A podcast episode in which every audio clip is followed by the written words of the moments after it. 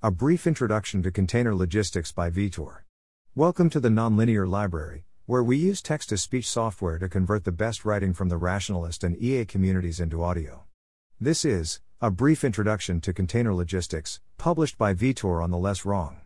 Container logistics is an interesting but complicated topic, with a lot of implicit knowledge kept by industry insiders. In this post, I'll give a brief overview, based on my experiences having worked in the industry for three different shipping companies, all located in Chile, over a period of five years. Hopefully, this will allow people to get more accurate models of the heavy port congestion in Long Beach that has been theorized about extensively here on L W. I can't comment on circumstances specific to that port or the U S more generally, but there's a set of underlying intuitions that should give people a solid, universal foundation to think about the issue. Based on those intuitions, I think people are way too optimistic about simple and easy solutions that claim to make major progress on the problem overnight. Life cycle of a container shipment. I'll start with the basics. Let's say you want to send some cargo from port A to B thanks to the invention of standardized shipping containers. This is a relatively easy process, vastly easier than one hundred years ago. All the equipment used along the trip, ships, cranes, truck trailers, et cetera, are specialized for the task of moving containers. This reduces costs dramatically, and makes your cargo arrive faster and safer. The main trunk lines of international transport are between Asia and the U S West Coast, and between Asia and Europe, through the Suez Canal. There's a significant amount of traffic across the Atlantic too. All of this is done with massive container ships carrying eight thousand or more T E Us, twenty-foot equivalent units. twenty container equals one T E U, forty container equals two T E Us. Then there are many, Many feeder services with much smaller vessels, going along the coasts of every continent, delivering cargo to from smaller ports. I was in charge of container logistics for one such feeder line along the South American West Coast, visiting Colombia, Ecuador, Peru, and Chile. From a user perspective, the process of shipping from A to B looks like this. You make a booking with a shipping company. This booking allows you to pick up a standardized container at a depot, which is usually near A, but might be hundreds of kilometers inland as well. You fill the container with your goods, and apply a tamper-proof seal. You then arrange to get that container to port A, which will give you a bill of lading, a physical or virtual document similar to a check for the goods. The container is then loaded onto a ship, and sometime later that ship arrives at port B, where it can be claimed by someone who holds the bill of lading. The container may or may not be on its original ship, it may have been a straight shot, or it may have been transferred at multiple ports between A and B, for example from a small feeder route to a larger trunk route. After the recipient unloads the container at port B, it returns it to a depot. This depot is either directly owned by the shipping line, or it may be a separate company that offers their services to multiple shipping lines. A depot will typically contain thousands of containers. Here, containers are inspected, and minor damages like tears, dents and oil spills can be cleaned up between uses. Shipping lines will typically insist on a return to a depot even if the recipient immediately wants to ship something back out, for liability reasons. These depots are concentrated near the port, of course, but there are also many depots far away from any port, near important cities and industrial centers. In that sense, a port can have a very large area of influence, and the container fleet that a shipping company keeps will also be spread over this entire area. Issues of trust and cooperation. The whole shipping process involves dozens of actors, from the exporter, through a long chain of companies who handle the container, incurring costs on behalf of the shipment, all the way to the importer. This creates a trust problem. Who is responsible for the problems that arise when one part of this chain goes wrong? Some of these companies are hired by the shipping company, others by the exporter or importer, or even by a logistics company acting as a middleman. This is usually solved by some kind of chain of custody, where any problem with the container must be immediately noted and complained about by the relevant party. I mention this issue because it's important to understand that a major problem like port congestion can't be approached in the same way as something like optimizing the layout of a chemical plant. There is no unified, global objective. All these different actors are trying to make money and shield themselves from having to pay for any extra costs.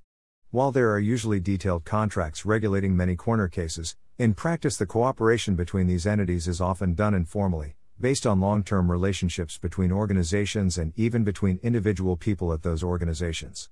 For example, the exporter usually hires the trucker, and the shipping company hires the port, but then the trucker interacts with the port directly, even though these parties don't have any formal contract. Despite this, they will often know each other and solve smaller problems on the fly without involving their respective clients. Sometimes they'll bill each other directly for any extra costs, but it's often hard to translate small favors to precise monetary amounts, so this often ends up being based on reputation and reciprocity. It's also important to note that everything related to ship operations, such as the stowage plan I'll introduce below, must be approved by the ship's captain, who is a naval officer and thus has professional ethical duties similar to a doctor or engineer. The captain is responsible for anything that goes wrong on the ship. They have absolute authority and could in theory refuse to sail for any reason. I mention this to emphasize again that many of the things done in this industry are about properly managing risk and responsibility, and that some optimizations that seem obvious can have hidden legal ramifications. Port operations and container stacking. Now we get to the part everyone's interested in. What does the flow of containers in and out of a port look like, and how is the space in the port managed? The most important fact here is that ships are very expensive. A large container ship costs around one hundred thousand U S D for each day of idle time. That's roughly how much it would cost to lease a ship long-term on the open market, including fixed costs such as crew and ongoing operations, but excluding variable costs such as fuel or berthing fees at the port, that is, renting one of the berths that allow for loading-unloading. Note that in practice, container ships are mostly owned by the respective shipping company, but the other two major types of ships, bulk carriers and tankers, are frequently leased in this way. The leasing prices of ships also vary dramatically with economic cycles. It is rather a boom-bust type business. The figure I quoted is not meant to be precise, but should be useful to pin down the order of magnitude. From this we can derive an important guiding principle: minimizing the ship's turnaround time is the highest priority, and everything else must be organized around enabling this. For each visit of a given ship in a port, a ship operator is responsible for organizing the ship's stay. This is someone who works for the shipping company at an office near the port, who is familiar with the port infrastructure and the typical needs of the ship at this and later ports. The shipping company continuously takes new bookings for all of its ships. Most bookings are made between one month and one week in advance of the ship's E T A, estimated time of arrival. At the end of that time window, the shipping company stops taking new bookings. At this point, a provisional stowage plan is drafted by the ship operator, specifying where each container will be stowed. This is a hard combinatorial problem, as there are many constraints. Ensuring the balance and structural integrity of the ship. Ensuring that sensitive cargo is stowed in the correct place. Dangerous cargo must be stowed above deck. Refrigerated containers, reefers, have their own section with power plugs. Wine must be stowed far away from heat sources, engine room, et cetera. Ensuring that the job of the operator at the next port isn't needlessly hard, that is, not burying containers that will be unloaded soon. All of this should be achieved while avoiding wasted container movements, any movement that isn't loading, unloading, as much as possible. I don't have any experience at ports that are part of major trunk routes, but I would expect these issues to be slightly easier to manage for ships that essentially go back and forth between two major destinations, for example Shanghai, Long Beach. However, a port such as Long Beach also serves as a transport hub, so only one part of the containers unloaded are actually delivered at this port, with another substantial portion transferred to other ships. Most customers pick up their empty containers a few days to a week before E T A, although in some cases, customers request earlier pickup and then use the containers as ad hoc storage of their goods for a few days, weeks at a minor container yard, a train terminal, et cetera. Once the stowage plan is made, the port can start receiving containers from customers. The containers are not simply stored in one big pile, but they must be kept separated by type, destination, weight, et cetera to ensure the stowage plan can be implemented efficiently. It is basically a big and very expensive version of Tower of Hanoi. At this point, it starts getting problematic if a customer wants to make a change to their booking. Getting a container out from the middle of a stack will easily cause fifty container movements, billed at twenty dollars each, and the port doesn't necessarily have enough idle time with their machinery to even do this. A compromise here would be to set this container aside when it naturally comes up in the loading sequence, which only costs one extra movement.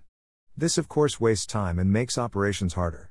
The window for container arrivals closes around forty-eight hours before E T A, although sometimes the port will accept late arrivals for a fee. A certain percentage of containers always fails to show up, so a final round of adjustments has to be made to the stowage plan. When the ship finally arrives, it will berth and immediately start unloading and then loading. A typical stay of a ship is one to two days long. During this time, the cranes at the berth should be in continuous operation, not wasting a single second. Almost no amount of money will make the shipping company accept a change to a booking at this point. After the ship leaves, we now have a second round of Towers of Hanoi at the port, this time with the inbound containers that were unloaded. These are stored at the port and handed out to importers as they send their trucks to pick them up. Logistical slack. The important thing to notice in port operations is that the container stacks are relatively close to being random access, like the memory in your computer. Containers arrive and depart in an unpredictable manner, so they must be put into some sort of order to enable an efficient port stay for the ship. There are many easy suggestions for how to improve port logistics, but they often assume that containers are more or less fungible. This is a bad assumption. If I was the benevolent dictator of Long Beach, I could enforce more efficient operations in a variety of ways. For example, I could just call in trucks, put arbitrary containers on those trucks, and tell the driver to go wherever this container must go. But not all truckers are willing to travel to arbitrary locations. Not all containers can accept the same kind of truck, for example due to weight differences. There are typically trade-offs in terms of reliability versus cost for different truckers. Also, each individual shipment, of one or a few containers, must be cleared by customs separately before it can leave the port. Similarly, I could stack the containers much more closely together, sacrificing the random access property in the process, to create extra space in the port that might increase average throughput. However, this would destroy any guarantee that a given container will ever get out of the port. Humanity as a whole might be better off, but the owner of that particular cargo will be severely affected.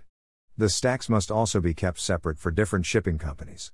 We are not at the point where we can make shipping itself fungible, for example forcing one company to carry the empty containers of another back to Asia, because this would require solving complex issues around the sharing of costs and liabilities. What these kinds of proposals have in common is that they trade off a resource which I'll call logistical slack against an immediate, temporary relief of the congestion the port is facing. Losing this logistical slack is similar to technical debt, a term from software engineering that describes how a piece of software becomes harder to modify and maintain over time, because the people working on it are incentivized to solve their short-term problems in fast and hacky ways, and neglect to maintain a coherent architecture for the project. Technical debt is a bad place to be, and it tends to kill projects over time. Giving up logistical slack is a terrible idea for very similar reasons. It would cause all operations to become more complex and expensive, like a debt that demands continuous interest payments. The momentary relief created would immediately be consumed, not necessarily in the most efficient way, but rather to appease those who complain the most forcefully. Furthermore, a port simply never has the downtime to do a spring cleaning style reorganization. Thus, any problem created must be cleaned up incrementally over many, many cycles of normal operations. A decision that seems like a good idea now may leave a mess that lasts for years, with the true cost not becoming immediately apparent. An aside on minor container yards. I'll now briefly focus on the container yards where the stacking limit of height two was famously removed in Long Beach. If I understand the situation correctly, these are minor yards mostly belonging to trucking companies, which are used as a base of operations for a fleet of trucks. Such a yard will have some space that can serve as short-term storage for both full and empty containers. For example, a customer has a full warehouse, and wishes to send out a shipment before the shipping company opens its arrival window at the port. The trucking company can arrange for this using their own storage space. Another frequent situation is that there is a truck with an empty container that was just unloaded at some importer's facility. This container would usually be directly returned to the shipping company. However, if the truck is urgently needed, the trucker can save time by simply dropping it at their own yard, going on to do higher priority work, and return this container a few days later when they have some downtime and their opportunity cost is lower. I believe that the stacking limit of two for these depots didn't arise by coincidence. It just happens to be that containers can be stacked up to too high with a standard forklift. This is exactly as sketchy as it sounds and has a tendency to damage the container and can even cause accidents. Any stacking more sophisticated than this requires specialized vehicles, reach loaders, top loaders, et cetera, that cannot easily travel and are thus dedicated to one site. I don't want to claim expertise that I don't have, and I certainly don't know the specific situation in Long Beach. But for whatever it's worth, I believe quite strongly that no significant storage capacity was unlocked by Long Beach's suspension of stacking height limits. Container fleet management. Container traffic is not balanced across both directions of each given trade route. Most noticeably, the flow of consumer goods from Asia to the U S and Europe creates a huge imbalance, which the shipping companies correct for by making regular shipments of empty containers. Similarly, many locations have seasonal products requiring specialized containers. For example, in Chile, there are yearly spikes in the demand for reefers, to exploit avocados and many other fruits and vegetables. An important part of my job was to keep on top of these imbalances and plan for future demand, requesting empty shipments in and out of my ports, keeping the stock low, but not too low. Sometimes, reality did not match the sales projections, and then we ended up either with severe shortages or huge mountains of idle containers. The former situation caused salespeople to be upset with me, and forced me to burn a lot of accumulated trust with my suppliers to make things happen on tighter timelines. Containers arriving on a given ship can in theory be turned around fast enough to be exported on the next ship just a week later, but this will require calls to importers pleading to return the containers fast, night shifts at the container depot for repairs, longer arrival windows at the port, et cetera. It can be done, but it's not a sustainable way to work. Any shipping company that tries to cut corners in this way will quickly find itself not receiving the favors, both small and large, that are needed to ensure smooth operations. The latter situation, too much stock, caused the global offices to be upset with me, since containers are always in short supply somewhere in the world.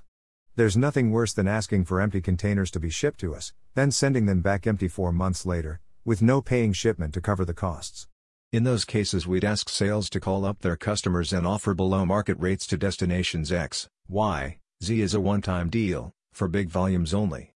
Shipping companies often rent large batches of containers on a long-term basis, with somewhat flexible conditions of pickup and return. This is a further tool used to balance the fleet. If bookings are lower than expected, the global office will simply return a few hundred containers in Asia to their owners instead of shipping them to us in Chile, while we use our excess stock to cover those future shipments. That's another source of non-fungibility, since different containers should preferentially be used on different routes, to ensure proximity to their eventual place of return. Again, there's no worse failure than having to ship an empty container halfway across the world with multiple transfers, only to return it to its owner. I'll close this post with a funny anecdote. One of our depots once lost a container. Yes, they just lost an object measuring eighty cubic meters. When it arrived, they entered it into their system, but the container was later not to be found in the stacks where it was supposed to be. They went and physically surged through the whole depot. There was a months-long back and forth where we settled on them just having to buy the container from us, and doing whatever they wanted with it if it ever turned up. But then, just before finalizing this, I got a call from my contact at the depot. He was staring out his office window when he noticed that one of the containers that was visible in a stack just a few dozen meters away had a serial number that seemed strangely familiar. He looked up that number only to realize that it was in fact the long-lost container. Thanks for listening. To help us out with the Nonlinear Library or to learn more, please visit nonlinear dot org.